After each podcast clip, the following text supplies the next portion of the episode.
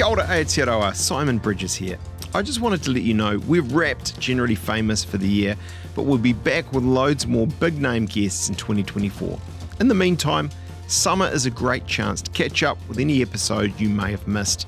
There were so many highlights for me in 2023. We started and ended the year with two amazing sports stars.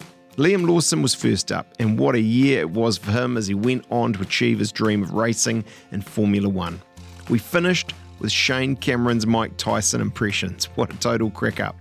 In between, we've had Kimbra, Mike King, Hayley Holt, Shaun Wallace from The Chase, the Casketeers, Paddy Gower, Teresa Gattung, and Matthew Ridge, to name just a few. What a year.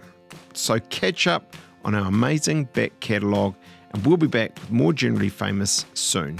Follow the show on Apple, Spotify, or wherever you get your podcasts, and the new episodes will appear in your feed automatically. Too easy. Have a wonderful holiday season. I hope you get a good break. And thanks for listening. I really appreciate it.